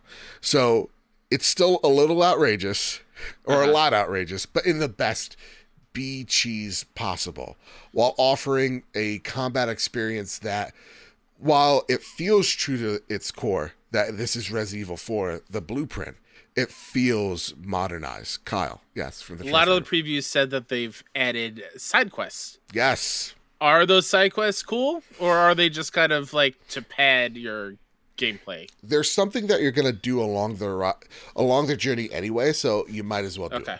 Oh, because they, sweet. Okay. they do help. So it's like find a golden egg. Well, I'm exploring anyway, so I'm gonna go find this golden egg. Fair. Or you know, go collect this collectible from these dead bodies, like stuff like that. You're gonna find them, you're gonna do them, um, and they help you get bonuses to your weapons or little neat knickknacks along the way. A lot of quality of life changes here for the better. Uh, and now I finally realize because Re- Resident Evil 4 is my favorite Resident Evil. It's 2 remake. Oh yeah. Oh okay. I thought you said four was your favorite. I got thrown off for a second.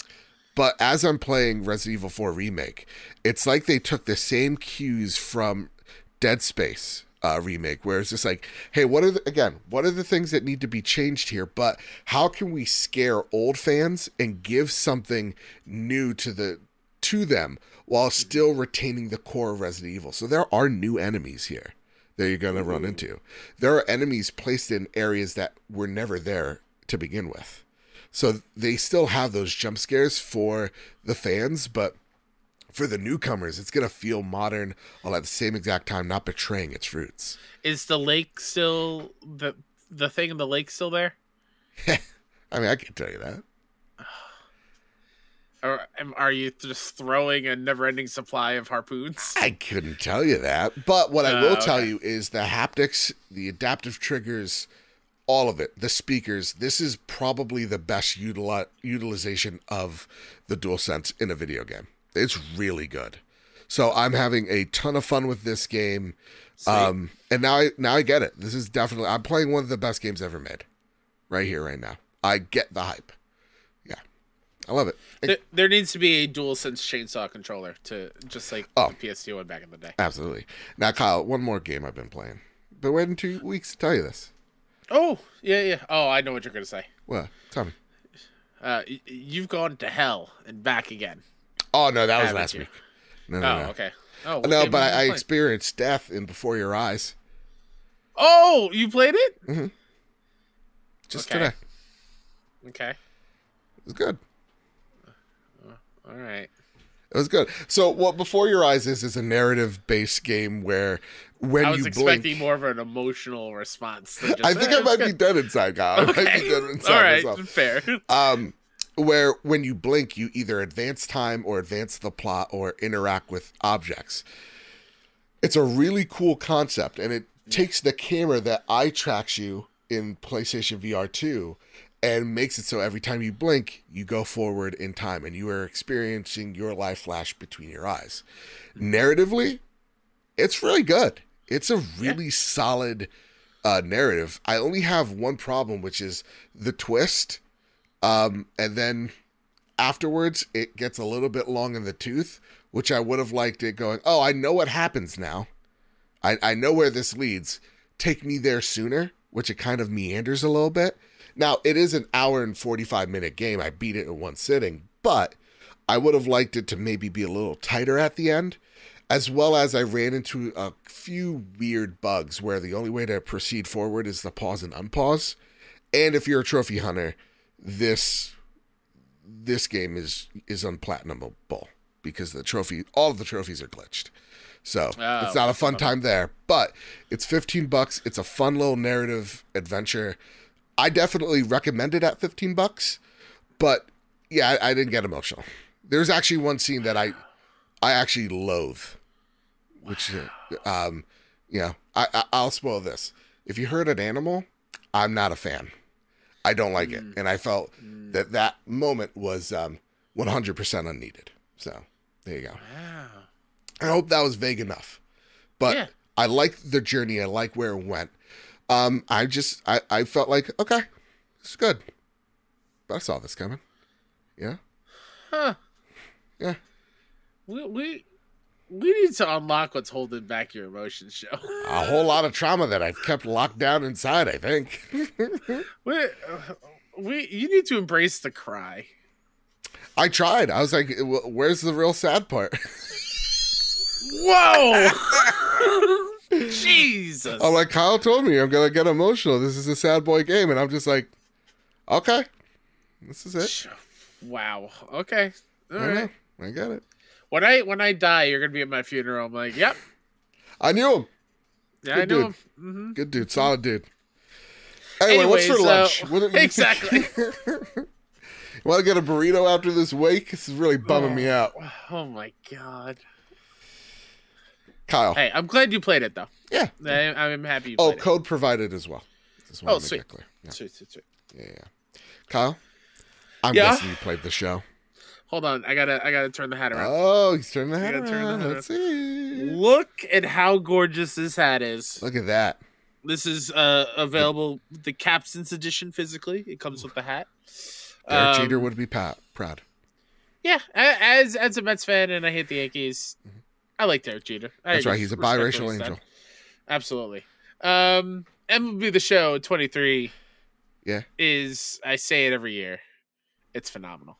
Oh. This year, truly though, I feel like they've made the right steps into making it feel like a big jump from previous. In the the small little details that Sony San Diego have are always super good at, but they've added things and made it to the next level in this year where I cannot stop playing. Uh-oh. Joe, I didn't play Sunday when I got home from PAX because uh, I was hurt and Yeah, I was just tired. tired, and Yeah. I fell asleep. I started Monday. I've already put in 29 hours. I you can say I have a problem, but the only problem is playing a good ass baseball game. They do the they my favorite thing is in years past when when you connect right and you think it's a home run you think it, you, you made good contact everything sounded the same Mm. now they've added uh, levels to the sound the bat and the ball makes when you connect Mhm. so if you get a perfect perfect which is you nailed the ball exactly the timing is right perfect the crack of the bat is so satisfying Yeah. that I am just constantly playing just to hear that again. Okay. That dopamine rush. okay. A- And, and when it comes to and I haven't touched um Road to the Show yet, Mhm. franchise, March to October, or the Negro League storylines yet. Mm. Um it's all been Diamond Dynasty. And the amount of content that is in there is absurd. All right. It is absurd the uh, the number of things you can do in this game. It's phenomenal. I'm going to be putting in hundreds of hours again this year. I'm just I'm a happy boy. My comfort food is here and it's delicious. Back of the box quote. What would you Yeah. put on the back? Back of the box. Yeah. Think about it. Think about it long. Think about it hard. Who? Another out of the park offering. Bam! There you go. That's a tweet I'm gonna put putting up. Um, and like, please, people in media who review this game when it comes around Game Awards times, remember this game. Please. For the love of God, they deserve some recognition. Yeah.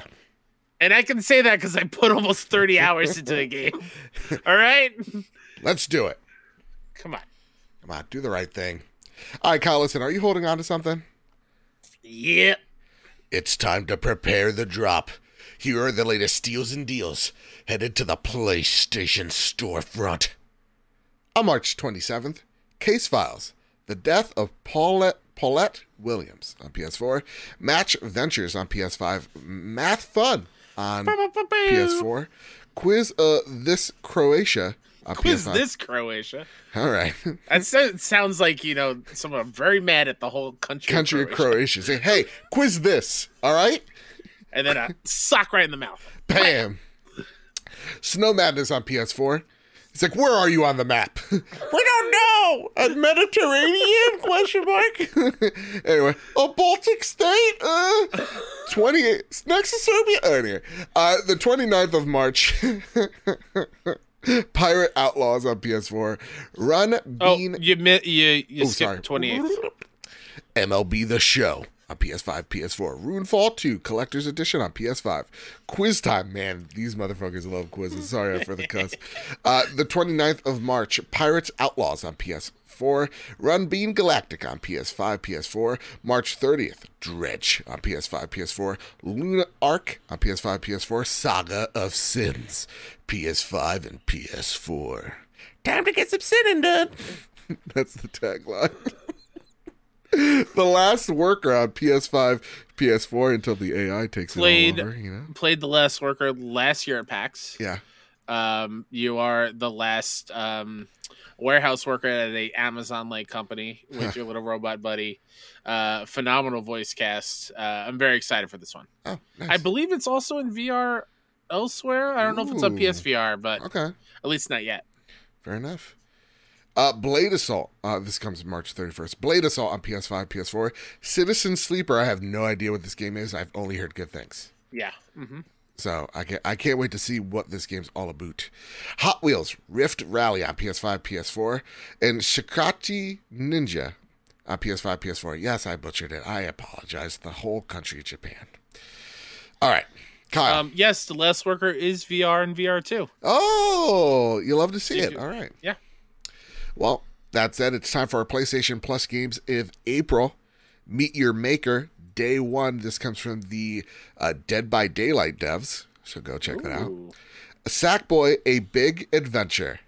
Yeah. Play Sackboy. What are you waiting for? And then, last but not least, the Tales of Iron.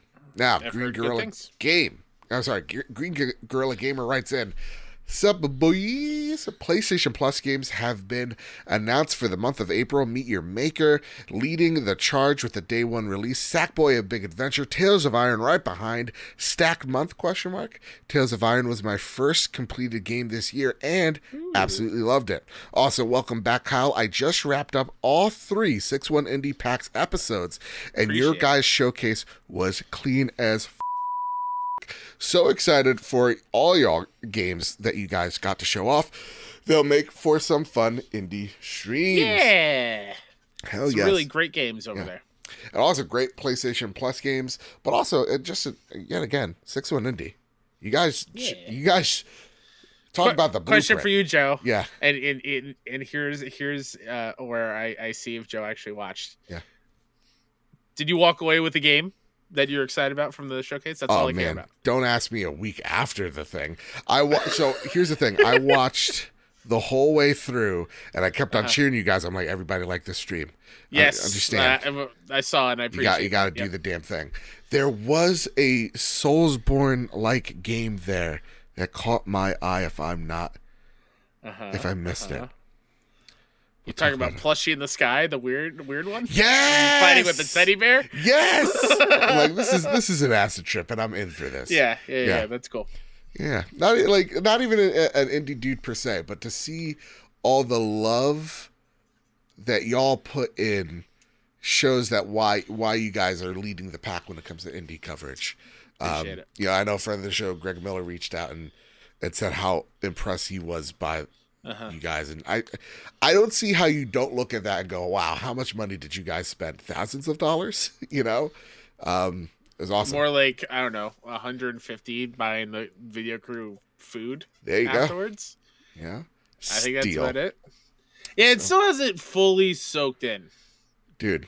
what the showcase was and how I should feel. Yeah. Maybe next week it'll hit me or randomly. You crushed it. I thought everybody crushed it. I'm I'm very happy with it. I love it. It's it already has more views than last year's. Ooh-wee. Um, yeah, I just I'm more curious on if the devs found it um successful on their end.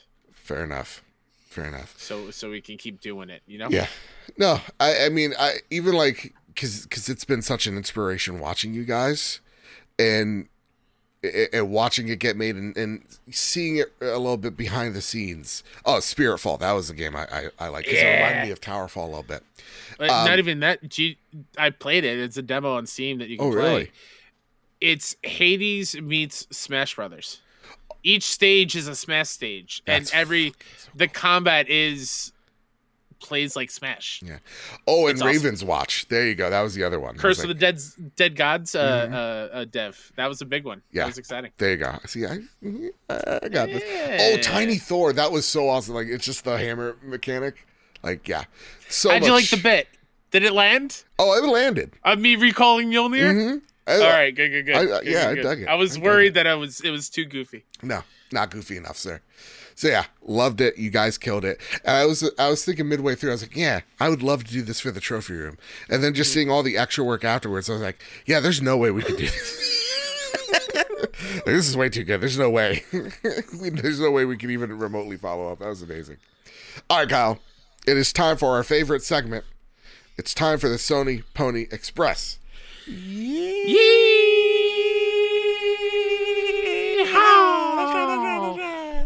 Gary P82 writes, just like how you can too, send us your questions, whether it's adding us on Twitter or joining the amazing Discord with hundreds of folks coming in here each and every week to share their love of video games and PlayStation with us. And God knows the dumpster fire Twitter has been.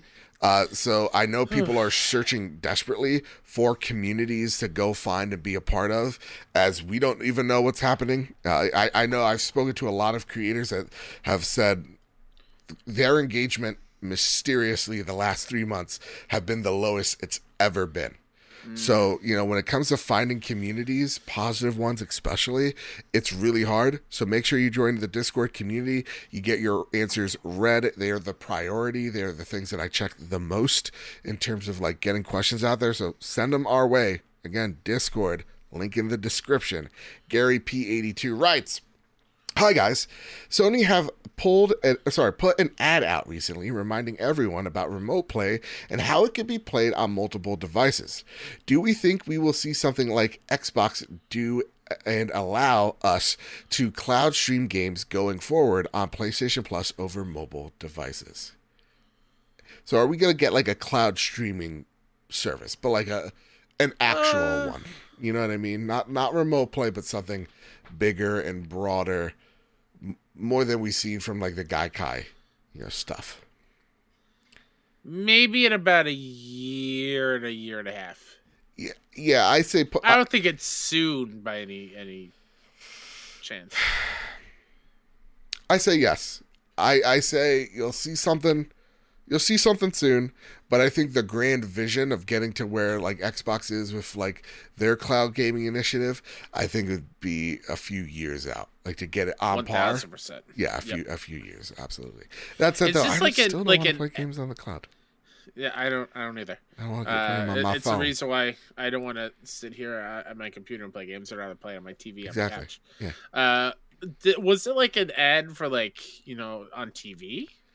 No, or- or- uh, on Twitter. There's like here's On remote Twitter. play. Here's how it works. Interesting. It's weird. Yeah. Very strange. Very You'll get it soon. You'll get it soon. In time. Yeah.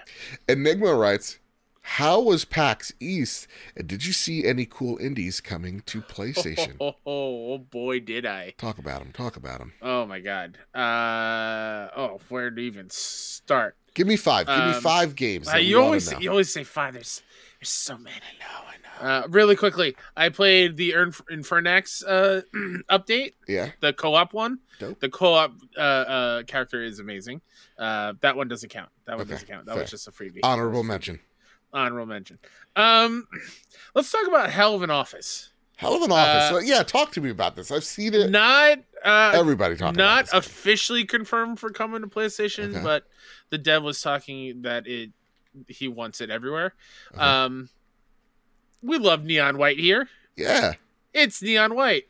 But in hell? It is, uh, yeah, it is. Uh, you going through the offices of hell, and every level is a different office theme. That's where, uh, and the dev was saying how he really just wanted to make a game where the stapler was a gun, and so you have a stapler that shoots to like uh, break down walls so you can pass through, and also you shoot at the ground to give you like a, a boost jump kind of kind of thing. he took my stapler.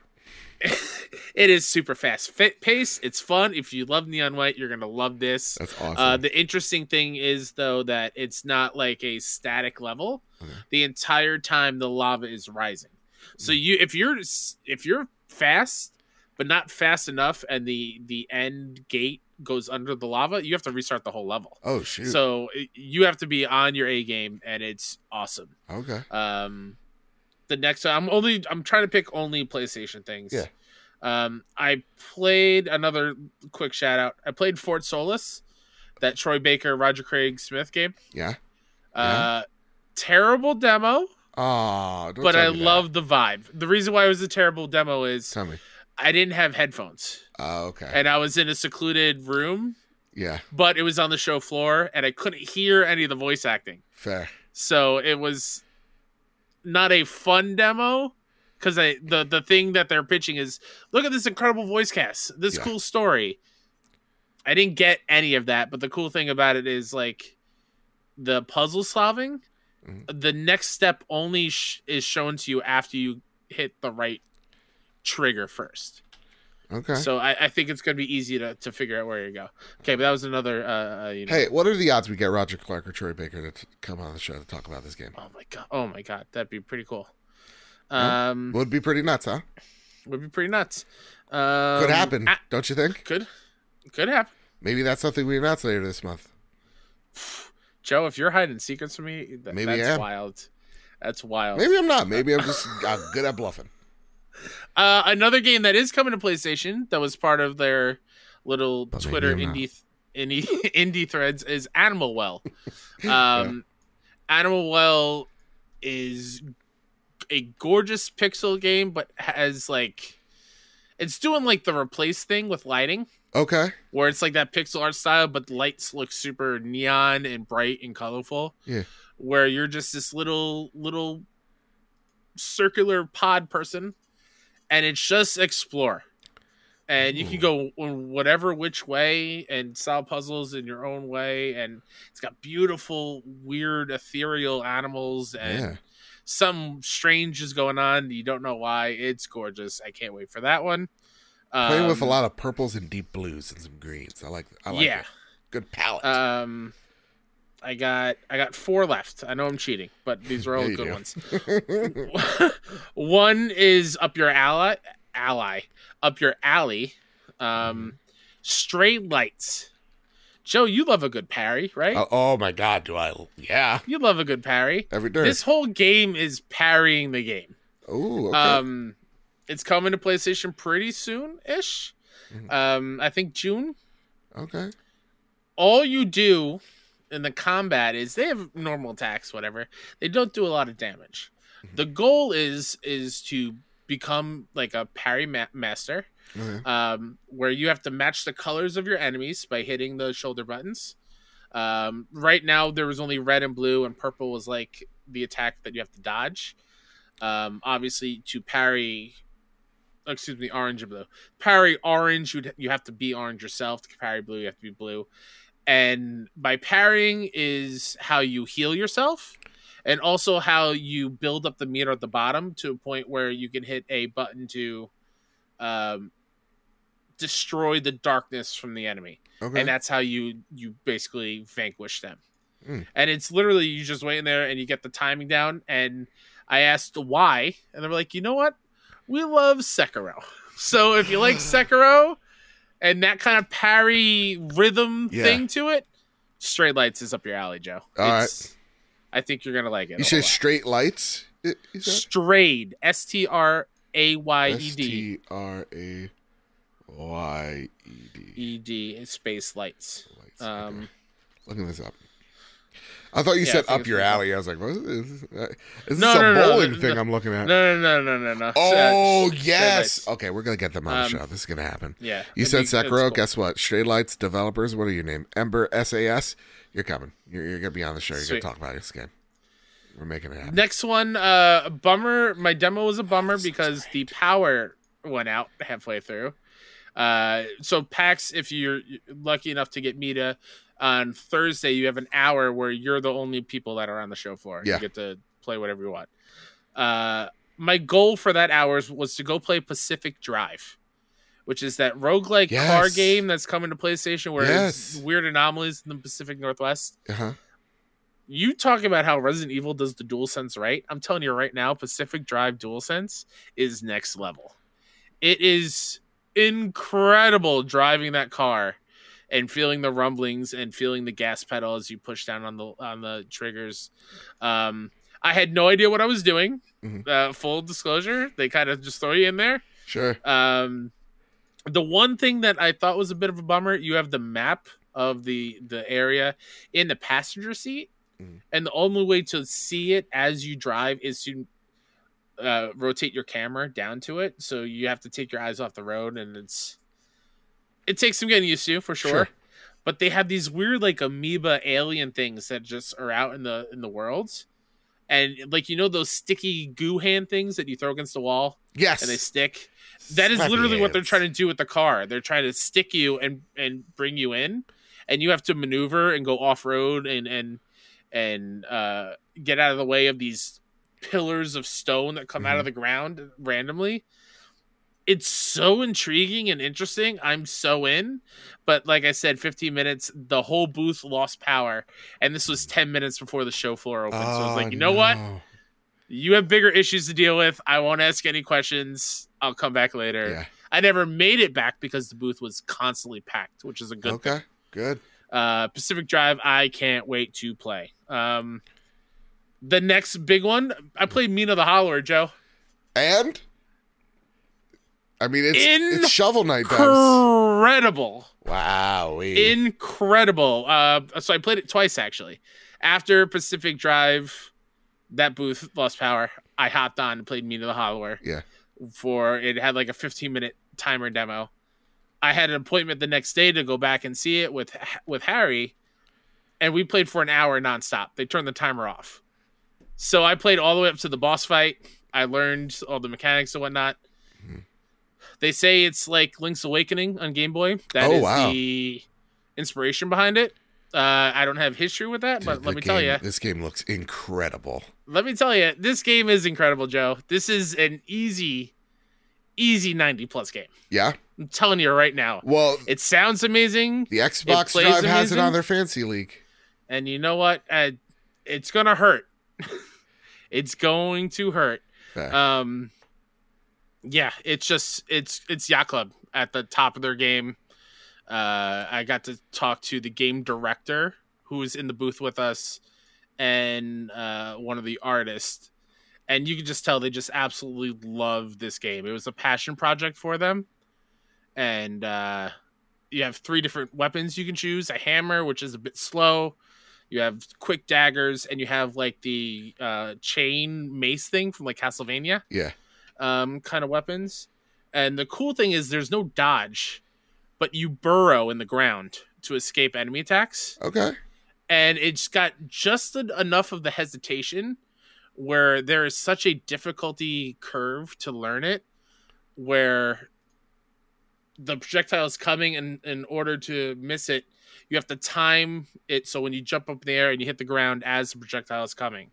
Hmm. So there's a bit of a a, a learning curve there, um, but it, and it has this souls thing where if you die, you lose bones I mean, and you lose sparks, and if as long as you have a spark, you get to keep your bones. Okay. Um, and to get the spark back, you defeat the enemy that killed you, or you. It's similar to Shovel Knight with the the bag of money. Yeah. Um, Mina Hollower is real good. Sure. It was my game of the show Oh. Okay. until Okay. I played Goodbye Volcano High.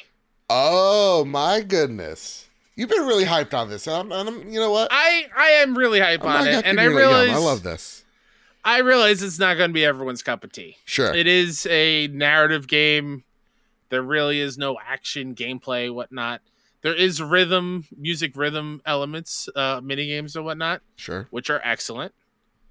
But the cool thing with I did not realize they did this is the dinosaur high school game, if Yeah. anyone didn't know. Um, the really cool thing that this game does that I wish more narrative games did is in order to make a difficult choice show, it's not just a simple button press Tell me. you can choose let's say you know tell your friend the truth about how you really feel if you choose that you then go into a mini game and you have to press certain buttons to make sure that you want to make this difficult decision Okay. so you are doubling down on making the tough choices it's the game telling you like are you really sure you want to potentially ruin your friendship Ooh. or ruin this relationship or It takes it one step further from a simple renegade or paragon option. It's diving into a little bit more detail as to what you're about to do. it's letting you know that hey this is going to be a heavy consequence Okay. um and i really really dig that the voice acting is great the music is fantastic the art style is beautiful uh one of the lead artists is on i'm not an anime person but um worked on your name Okay. which i know is a, a huge anime movie that a lot of people love Sweet. um, and I specifically asked, uh, I think it was the community manager, I'm not entirely sure, of how it was like when they, because they had to restart the dev cycle Yes. during the pandemic. They they restarted, and they basically said when they announced the game, it was two weeks before the pandemic, Mm. and then they showed it off at the PlayStation Showcase. And during that time, the studio became overwhelmed Mm. with dealing with the real world Sure. And so them restarting the dev cycle was really just for them to make sure their people were good That's awesome. and to awesome make sure that it was like up to snuff and, and up to the quality that they want to make. Sure. And So it, was, it um, wasn't more so like starting from zero. It was No, hey. it was just making sure that everyone is in a good headspace. that's excellent. um and the story is literally like what how do you live your life when you know the world is going to end because she basically said like they know the meteor is coming Yeah. And so this is the story of them how they choose to live their senior year of high school knowing the meteor is going to come and obliterate everybody Yeah, And that's told through the trailer. So everybody go, "Ooh, it's fun." absolutely yeah yeah, yeah no I'll fight it's, you. it's I'll fight you in the streets. it's out there right. um and it's awesome it's very uh um well represented in the uh the the queer community as well the main character's non-binary Yeah, cool. there's a lot of uh, queer representation that people who played really really dig and and love that they're being represented it is uh it's pretty damn good and i'm excited it's coming out in june they're excited about it i yeah it's good it's gonna be a good time Fair enough. Fair enough. That's been There's so many the other games. games, but No, post post show i'll go Post into show some it other up. really fun ones Una writes in. Here's the next question on the list. Hey guys, hope you're both doing well. So I wanted to ask you guys your thoughts on Xbox dropping their one doll hair uh, for new subscribers deal. For people who are not aware of this one dollar deal, it was notorious for getting many months for one dollars, at least for stacking. I never did it, but I'm sure. I'm I'm not sure how it works, and it shockingly took this long for Xbox to drop it. So, do you think this is Xbox starting to price up, uh, or sorry, starting to up the price for Game Pass? And could PlayStation Plus see this in the future? I think you've seen them do some $1 deals before for PlayStation Plus, and I bet they're going to start. Um, you know, we got to realize two things here, folks. $15 is the growth number. That number is going to go up one day. That being said, as well, one dollar was the growth number to get you into the door, and then they shut the door and lock the key. And hopefully, by locking it, you're like, "Oh, damn! The the lock is all these great games." Here's the deal, though.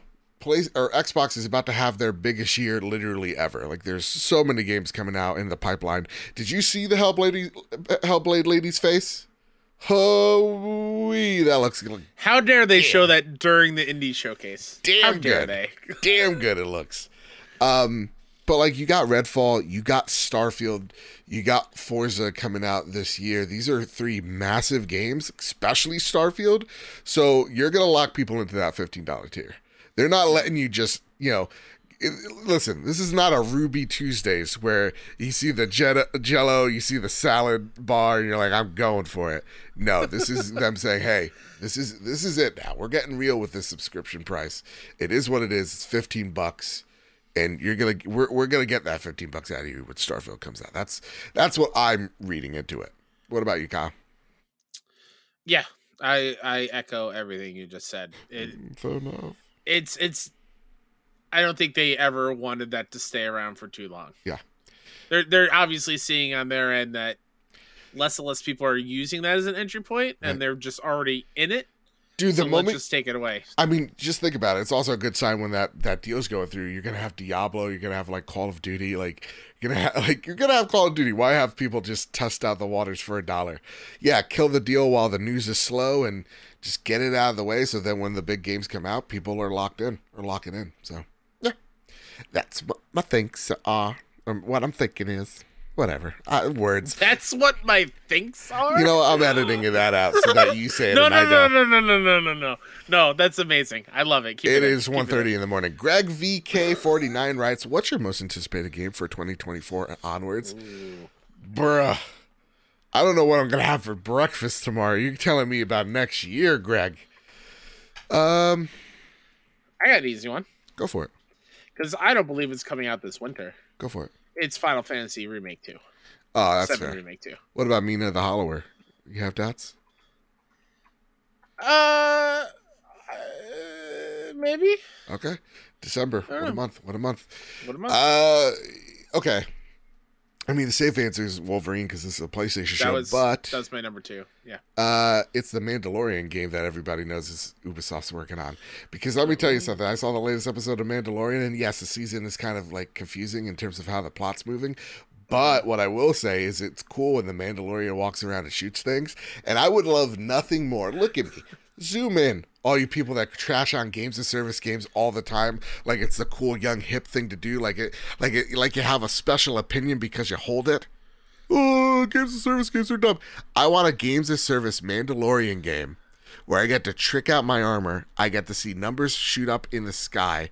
I want miniguns. I want blasters. I want I want dark sabers. I want it all. I want customizable pauldrons. I want a customizable what my clan is. Mm. Ooh wee. Mm. Ooh wee. I would love that more than anything in the world. This is the way. I want that games of service game. That live service element. Me dropping down, literally dropping down with my jetpacks, with my boys, liberating towns, maybe robbing a few folks, doing a little bit of good, doing a little bit of bad because you're Mandalorian. Uh-huh. Gun for hire. How does that not sound fucking cool? Sorry for the cuss again. It's late. It's 2.30 in the afternoon now. It's amazing. That's what I want. You started at 1.30 in the morning, and you, that whole rant was eleven hours. Yeah. Uh, Fight you in the streets. no, nothing to add to that, but Mhm. uh, I love seeing uh, on a different game note. Yeah. Uh, another live service game. I love seeing John Cena in Fortnite. what do you mean? He's in Fortnite. I don't see him in Fortnite. Yeah. All right. It's like John Cena is shooting people. That's that's weird. Last question of the night. This comes from Dewane Raksha. He uh, he says, "Gentlemen, I've done it. I finally found a use for the back paddles on the DualSense Edge controller. I mapped out the right paddle to R3, which was was the target lock button in Diablo 4's beta. Prior to the beta, I've never played a Diablo with a controller. Ooh wee." So the question is, what, if any, has been your favorite uses that you found the extra functions of the DualSense Edge? Now, Kyle, you're not a DualSense Edge boy, right? nope. Uh, my my favorite functionality is every two hours I have to charge it. I think that's real great. uh, jokes about the battery life aside, dude, I love these paddles. Look at these paddles. Look at them. Look at them go. Yeah, they feel so nice. Um, I love the the the function buttons, right? The how to like to quickly swap out of things in and out. So I have one profile that is Titanfall. Uh, that's the preset name because it's it gives me the slide and the jumpy jump that I need uh, uh, on the certain buttons. So it makes me like when I'm aiming down sight, I duck like like a like a madman, like you see those wild kids do. Then I have a Fortnite one that does something similar, but because the buttons are different, um, I've I've mapped them to the back paddles again. So I essentially use it for my slide, my jump, or whatever is the mechanic I need to dodge or uh, get into cover of something. So if I was in playing Gears of War, it would be the I would only be using one paddle on the back here, and it would be for my uh, crab walk. So there you go. Nice. That's some cool uh, gamer terms. Ever heard of them? nah. Couldn't be me. I've heard their mistake. Nah, we're fine. We're a good bunch out here. You just gotta weed. You just gotta weed them out every once in a while, you know. Yeah. Kyle, that's been it for the trophy room this week. We're gonna be reading M9 Prime's question and Katie's question in the Ooh-wee. after show. But can I just say this is awesome having you back? I've just had a fun time talking games with you, bud. Same. I miss you. Shit too. I miss everyone who listens in the Discord as well. It was it was good to be back. Um, yeah. I love you all very much. I love you, Kyle. With that said, is there anything, Kyle, you'd like to spotlight before we head on out of here? Yeah, if you if you thought that uh, the mini indie showcase we talked about w- was cool and you want to see what it is, go check out uh, 61indie.com slash showcase. Not only is the uh, the show itself all 44 minutes of it and 33 indie games, but also every single game has its own page with what it is, with links to where to buy it and socials, as well as there are I think seven or eight developer interviews for some of those games. Mhm. Um, so go check those out, and then you can follow me on uh, Twitter and pretty much everywhere at Mister K step.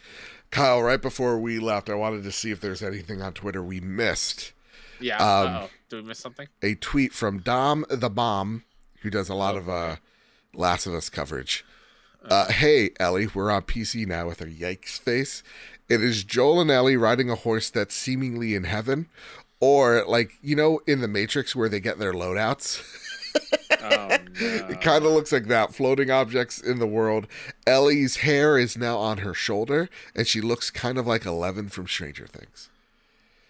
Yeah, this, this PC oh, port Oh is, is rough. no.